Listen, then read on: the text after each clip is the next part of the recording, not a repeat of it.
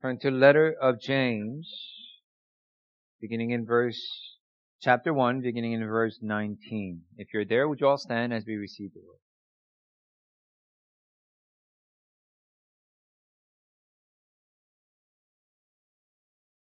Here's the word of God. In verse 19, Know this, my beloved brothers.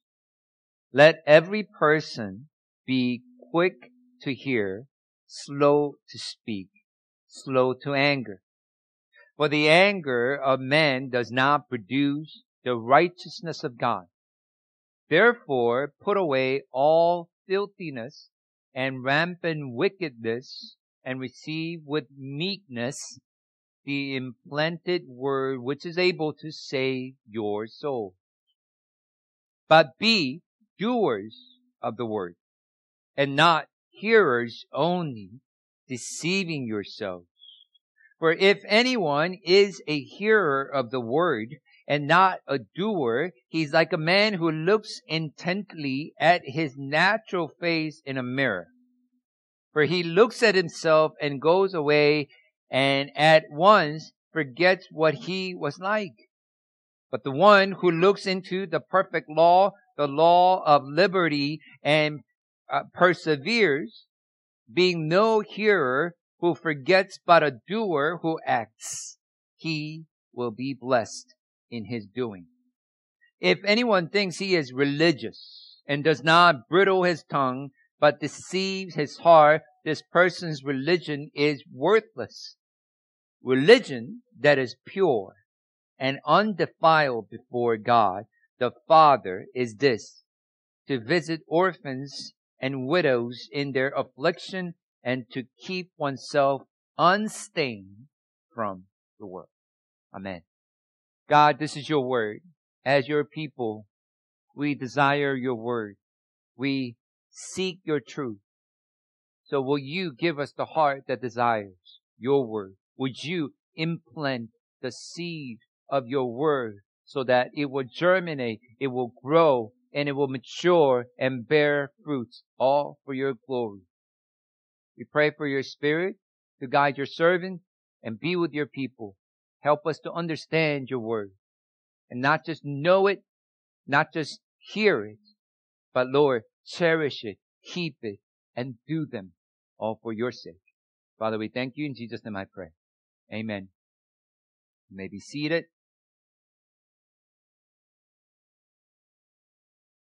Great weather we have, I think.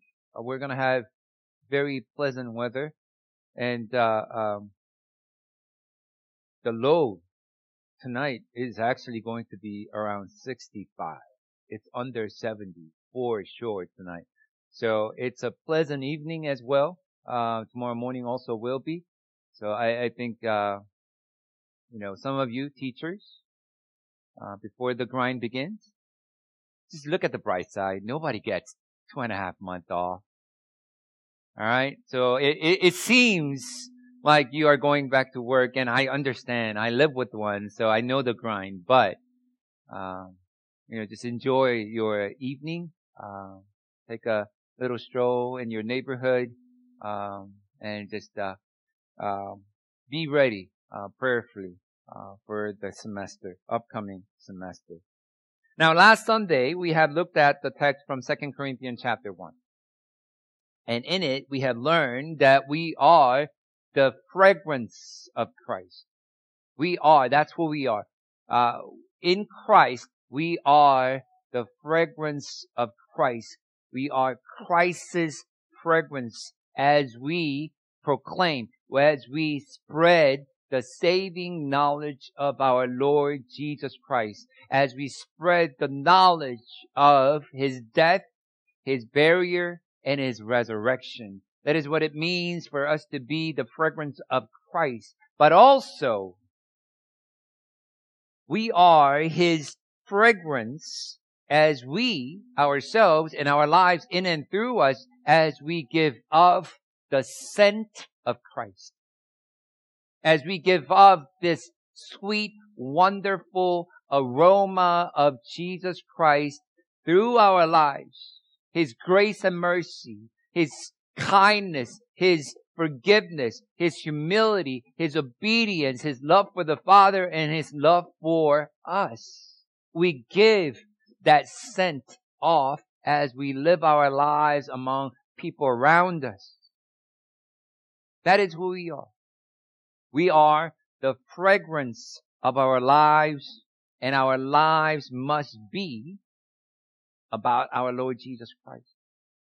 The fragrance of your life, my life is not what? Calvin Klein.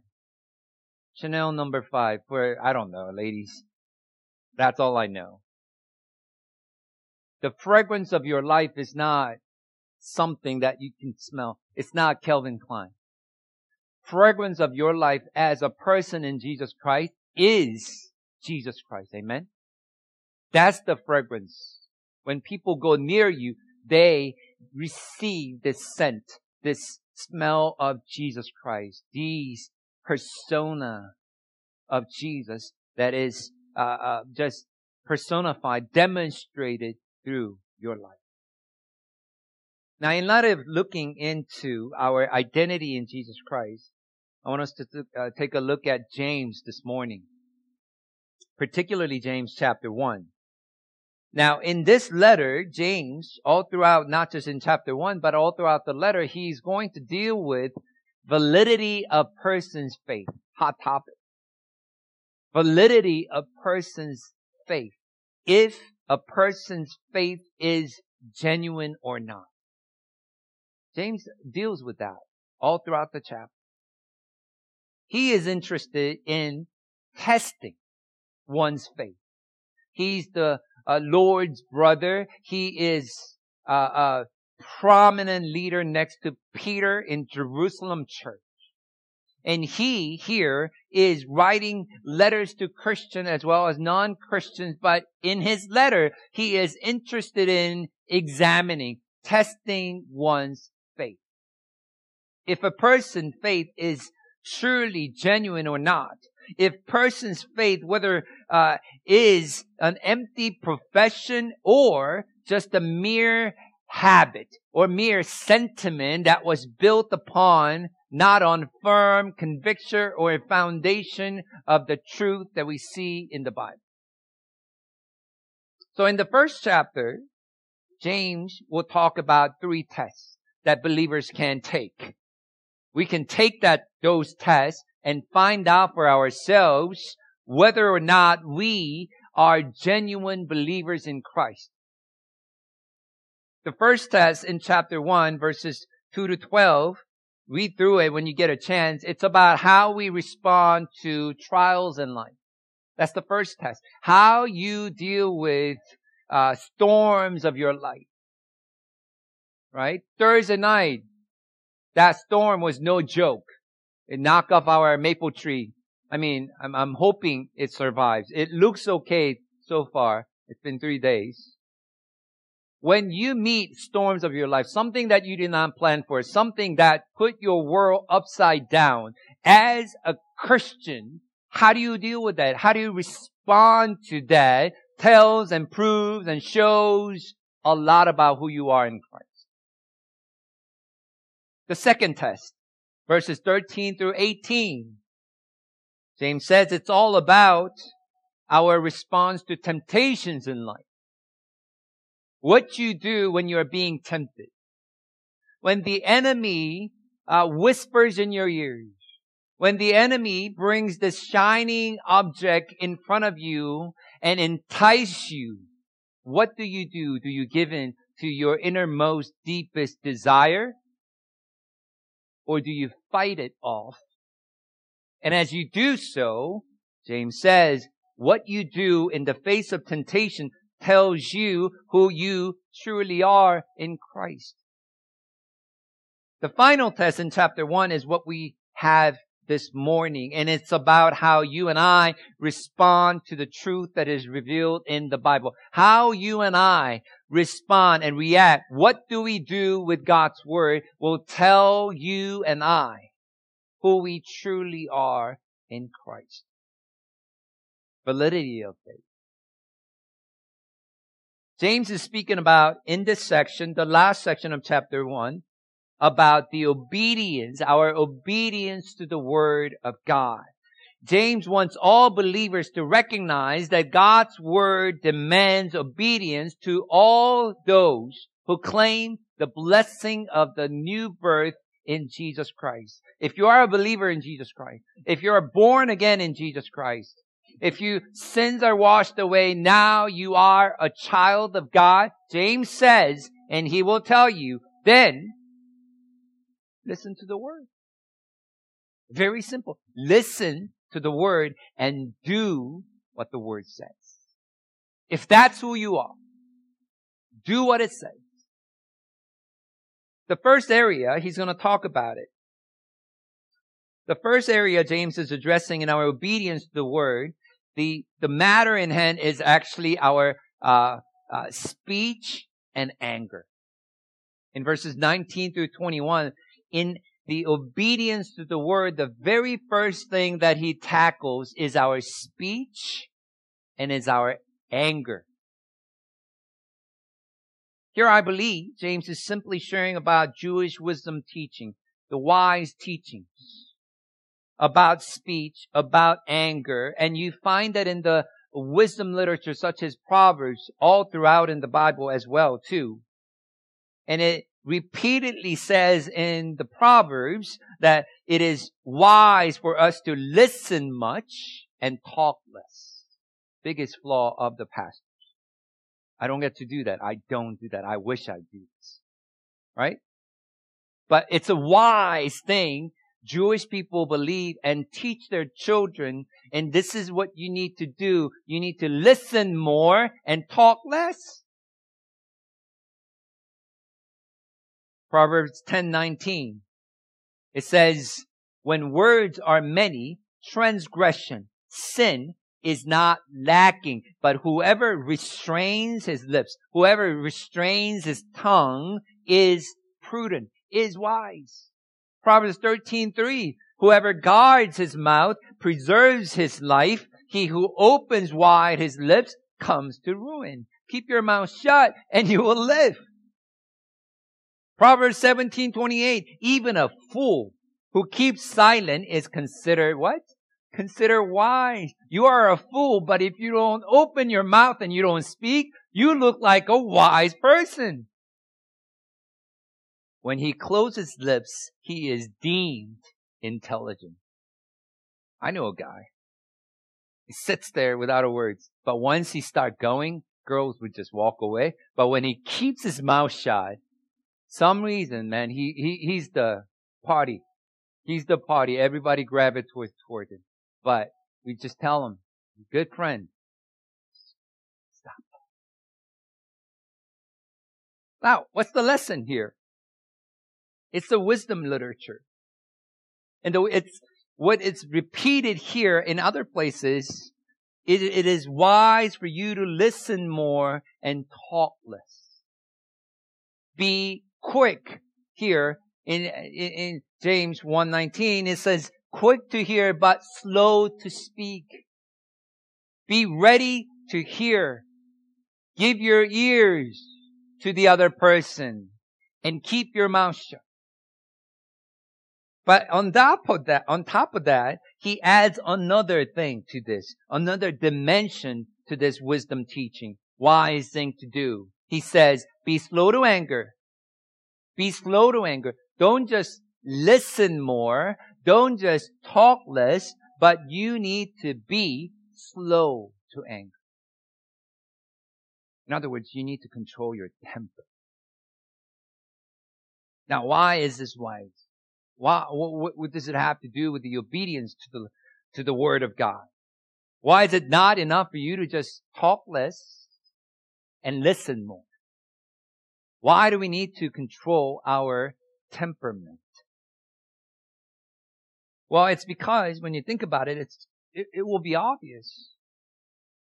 The quick-tempered person is very much likely to speak without careful consideration.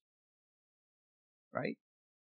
If you're, you don't really know how to uh, control your temperament in that moment, what do you do? You just fire away. And this is not a wise thing to do. It is not a, a obedient thing to do to the word of God.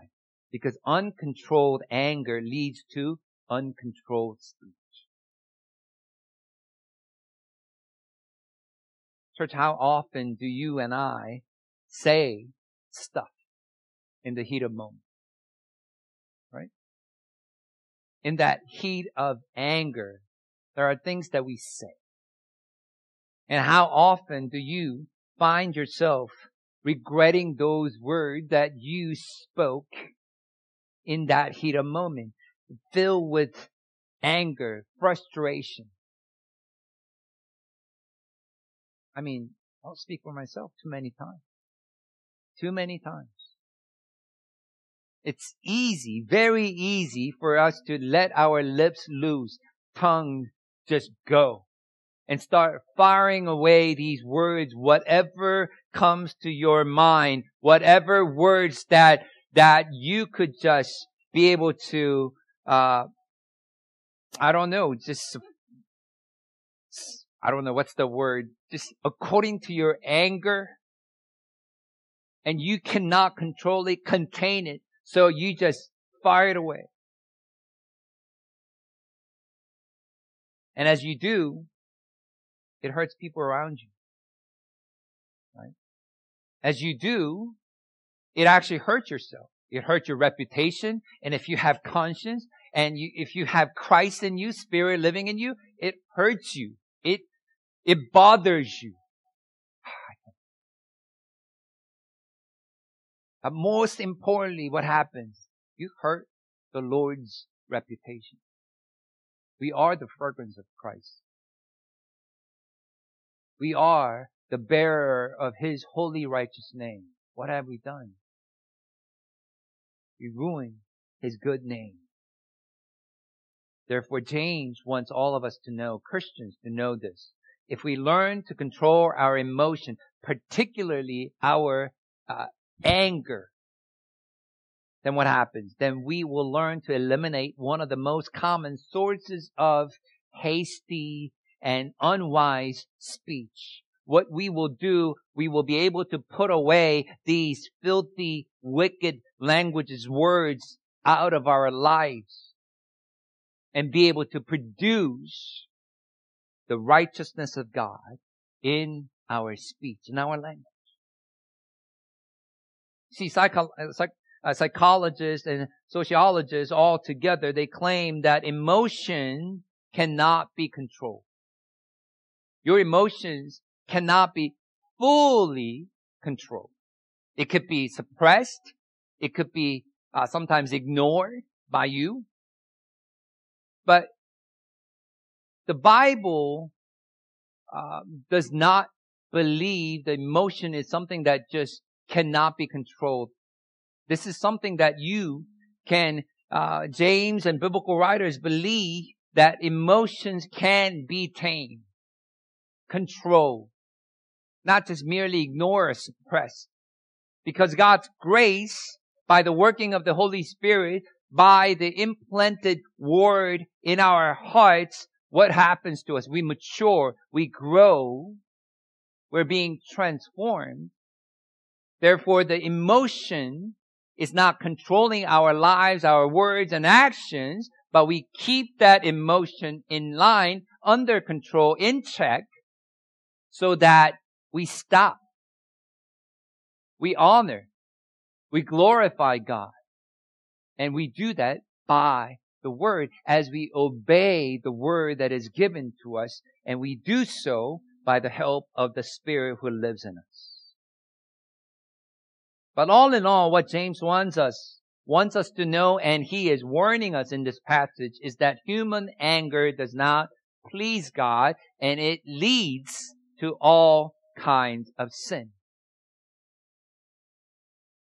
Therefore, our first step to obey God's word is what? Is to listen as much as you can. Listen as much as you can. Talk as little as you can. And slow. Be very slow to be- become angry. Now, the second half of the passage we have, James is speaking about doing. He's going to solely focus on our action. Listening as much as you can, talking as little as you can, and becoming slow to anger are, these are the great place for us to start in obedience to the Word of God. For all the Christians, for us to be true to our calling. But look at verse 22. James says, be doers of the word. Be doers, not hearers only, deceiving yourselves. Be doers. Hearing the word, yes, is necessary. Hearing the word is very important. Hearing reminds you, helps you remember. It's very important. Here in James, he is not having any problem with the hearing portion, listening aspect of Christianity. But he has problem with merely listening. James insists that listening to God's word must lead to doing God's word. Make sense? If you listen, it must lead to doing. Only then you and I are truly accepting the word. When you hear the word and when you keep them and do them, the word became part of your heart. So he says, do not merely listen. Do not only be hearers of word. So what is merely listening? How do you merely listen? Listening, but not doing what you heard. Honey, take the trash out. You heard it. You heard it. Guys, clean your room. You heard it. But you heard it, but there is no follow, following action. You merely listen. This is the best known verse of this verse. I mean, of this letter, to be honest. Verse 22, be doers of the word. Do what it says. Don't just listen. Don't just merely listen to the word, but do what it says.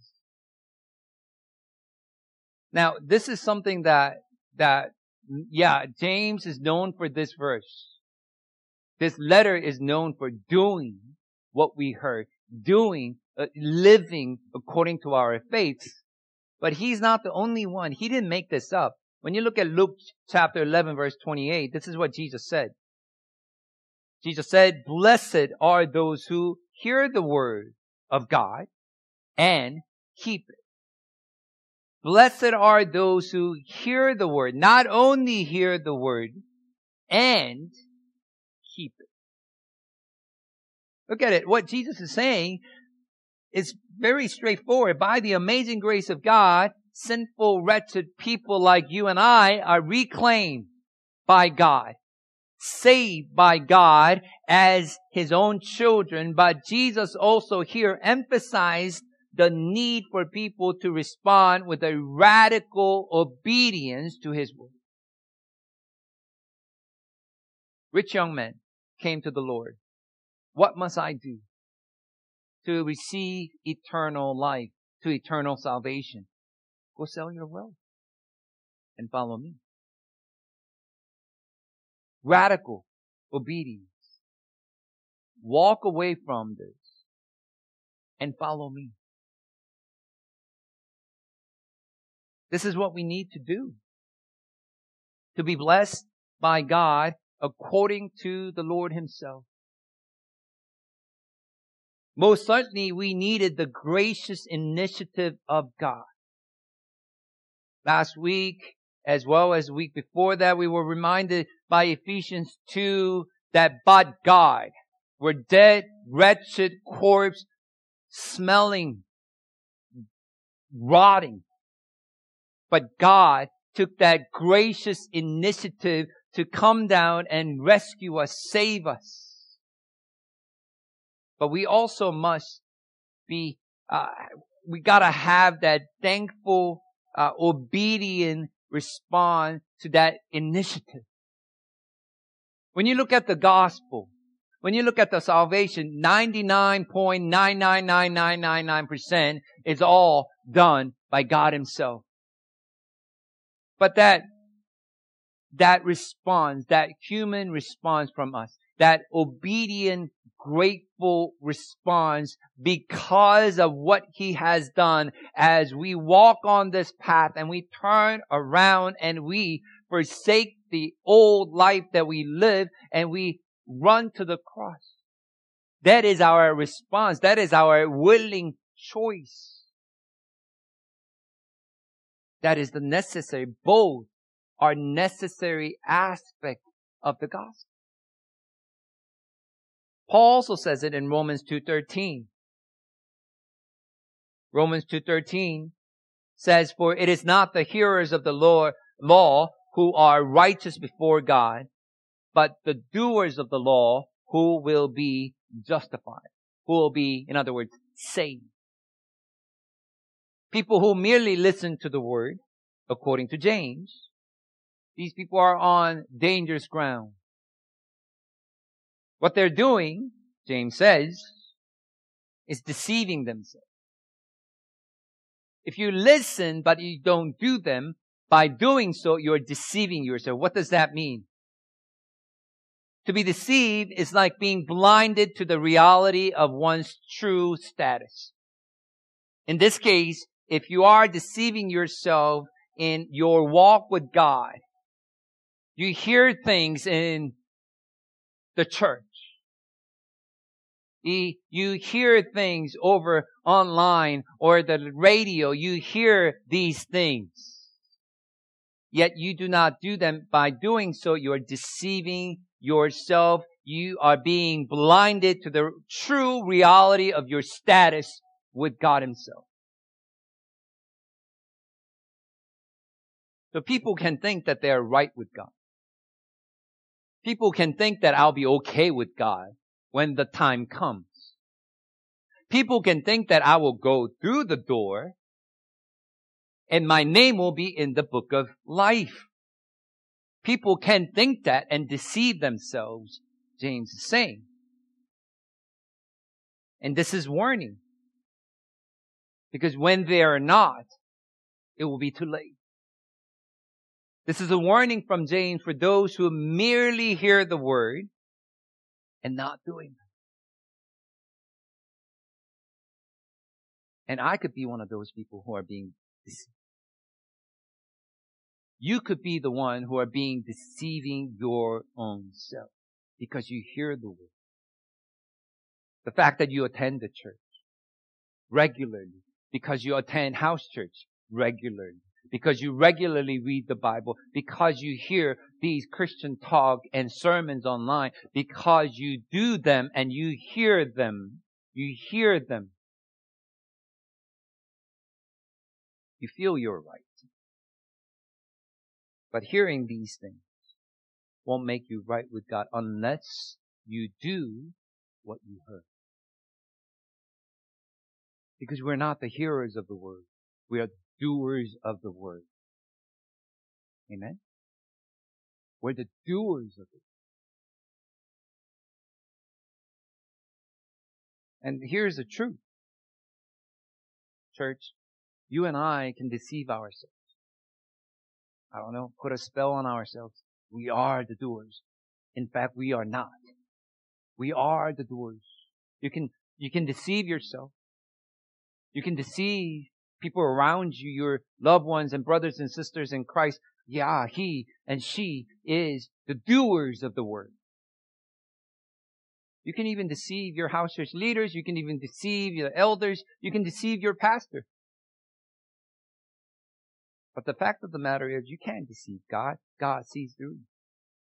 He knows whether you are hearers or doers of the word. Then who are these people? These merely listening. Just the listeners of the word.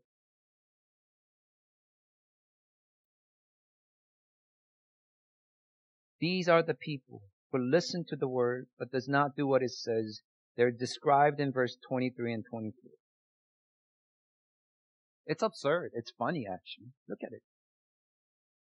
James describes a man, and this is a man who looks at himself, himself in a mirror, and he looks at himself intently, carefully, for quite some time. He studies his face in a mirror. And immediately he forgets. He goes away at once, forgets what he was like, what he saw, what was on his face. He forgets.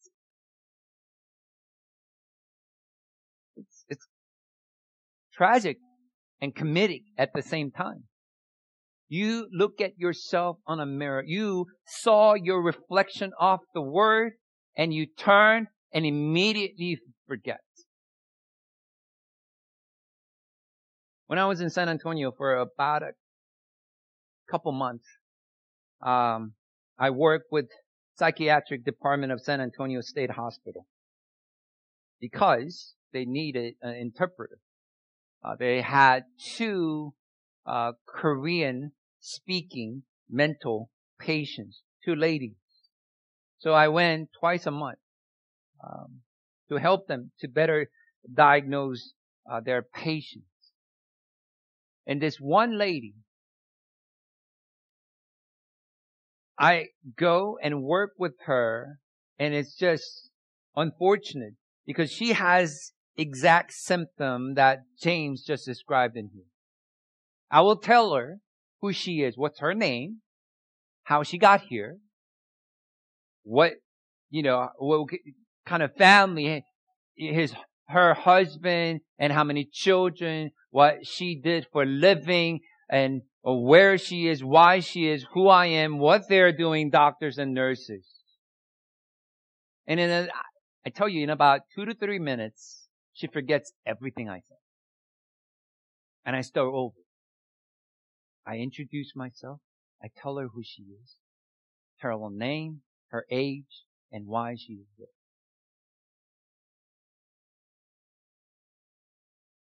This is what some of us, some of Christians are going through.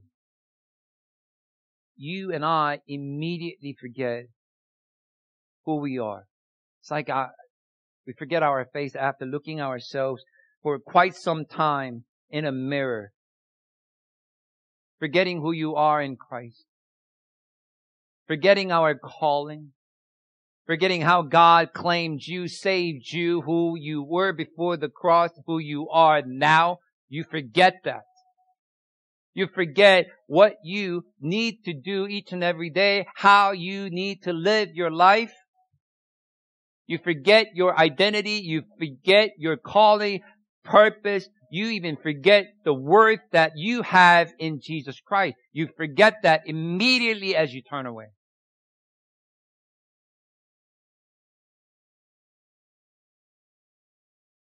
You hear the word. You read the word. You study the word. You even meditate on it. But if you forget right away,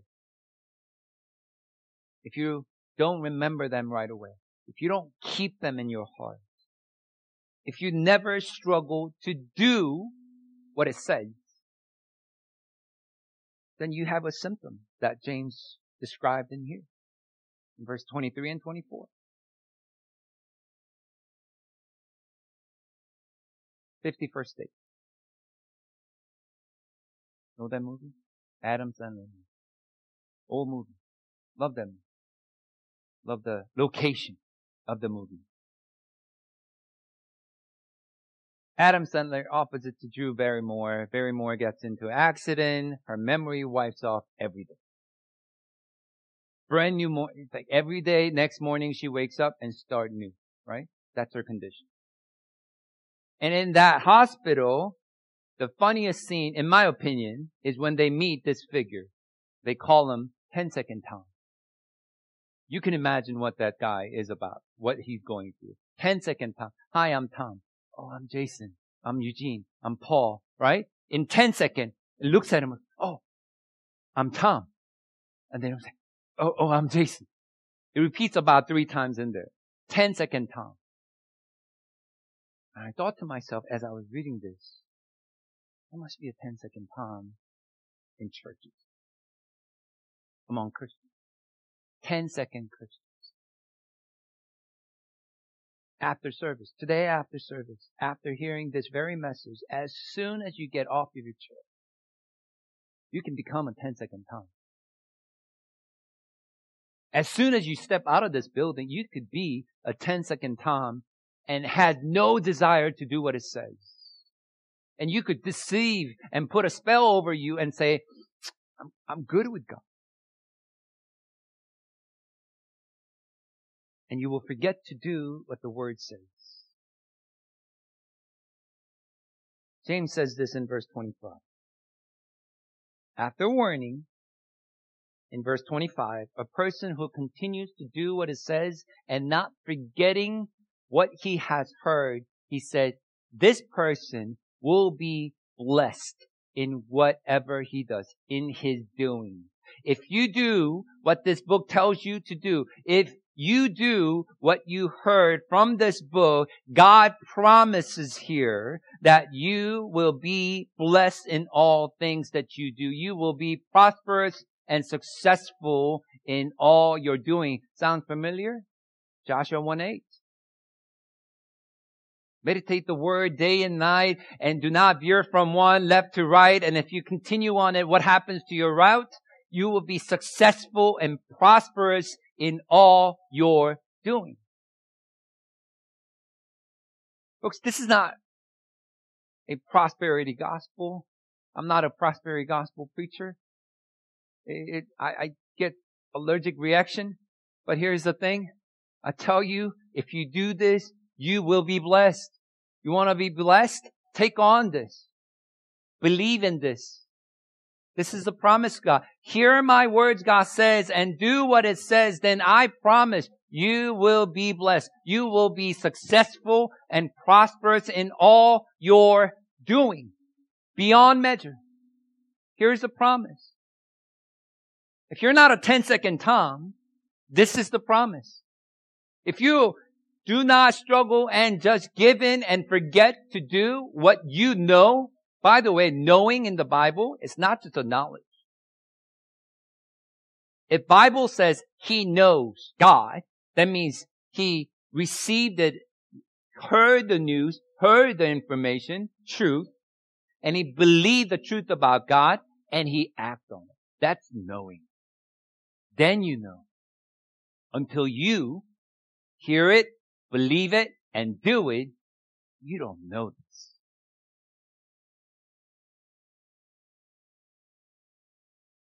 Now, verse 26, 27, he concludes here this passage by giving us three practical ways how we could obey the word.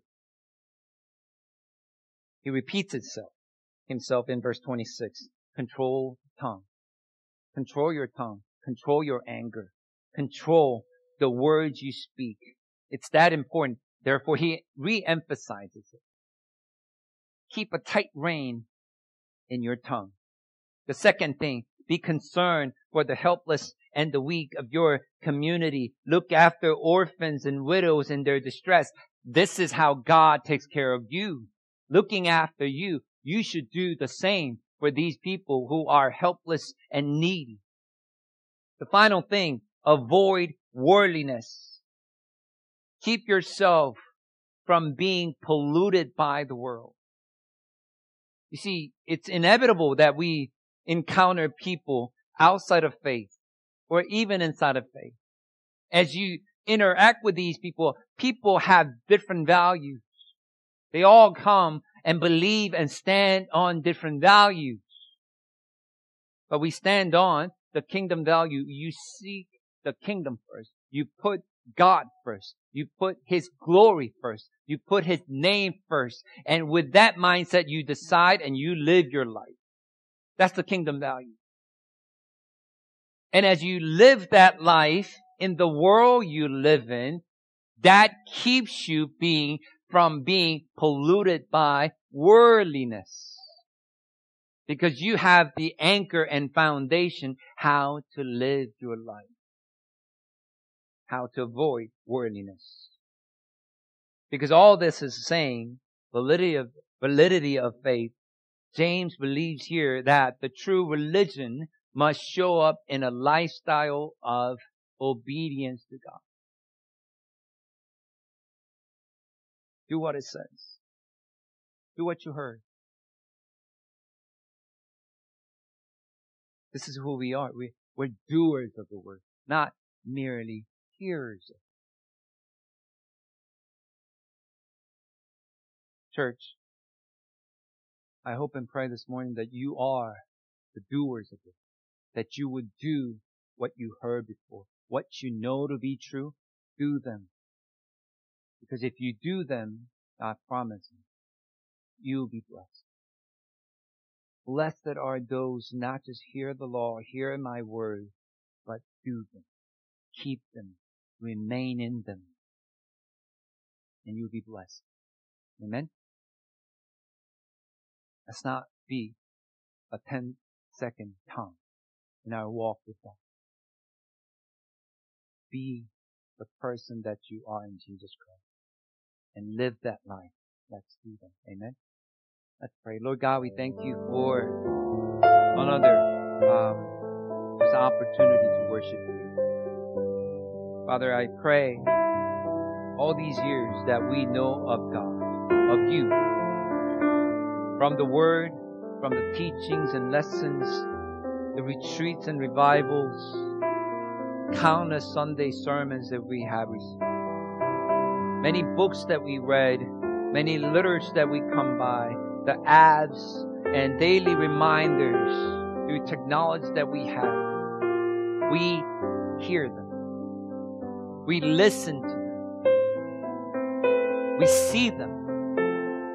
Sometimes we understand them as well. And we are inspired by them and we will repost and put it on our social status. We would even share them and, and, and be reminded. But when the time comes, Lord, do we do? Do we live by them like our lives depend on it? Or do we deceive ourselves by just that sheer information that we've been gathering in ourselves over the years would be enough for us and that's fine by God? After all, it's by grace, not by works. But if you are truly saved, if you are indeed grateful for what Christ has done to an undeserving person, Jesus said, what do you do? Keep that. You remain in that. You live out the, the word that God has planted in our hearts. We live by the kingdom value. We live by the word, the gospel. Because we're new. The old has gone. James certainly understands grace. He understands salvation by faith. He is not contradicting Bible, but he is merely emphasizing the aspect of our sanctification, the life that we choose to honor God and His Son, Jesus, through all that we do. Lord, will you help us to control our lips and our tongue? That we will give our ears to the person. We'll talk less. And we'll be slow and slow and slow to anger. Help us. That our anger, our frustration, our temperament will not get in the way of obedient, uh, obeying your word. We will demonstrate the holiness and righteousness of God in our spirit. Oh God, we pray that we will be the doers, that people will recognize who we are not by the labels that we wear or claims that we share of our faith, but by seeing who we are.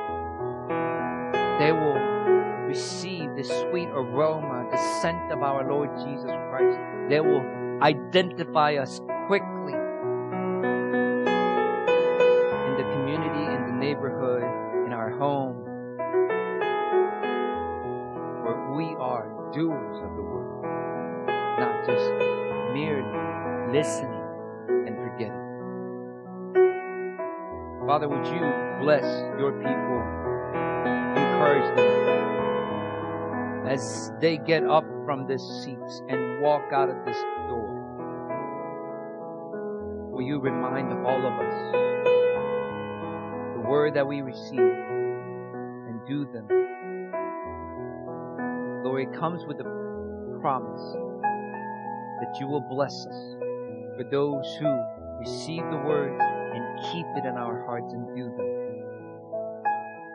We believe in your promise we'll take on this challenge. Help us, God. And may the Spirit help us to be the doers of the word. Father, we thank you for the opportunity to hear your word. And I pray that as we go from this place and on, Lord God, help us each and every day and every given moment to be the blessing, to be that sweet aroma, to be that representation of our Lord who is the Word Himself. Father, we thank you so much. We pray all this in Jesus' name. Amen.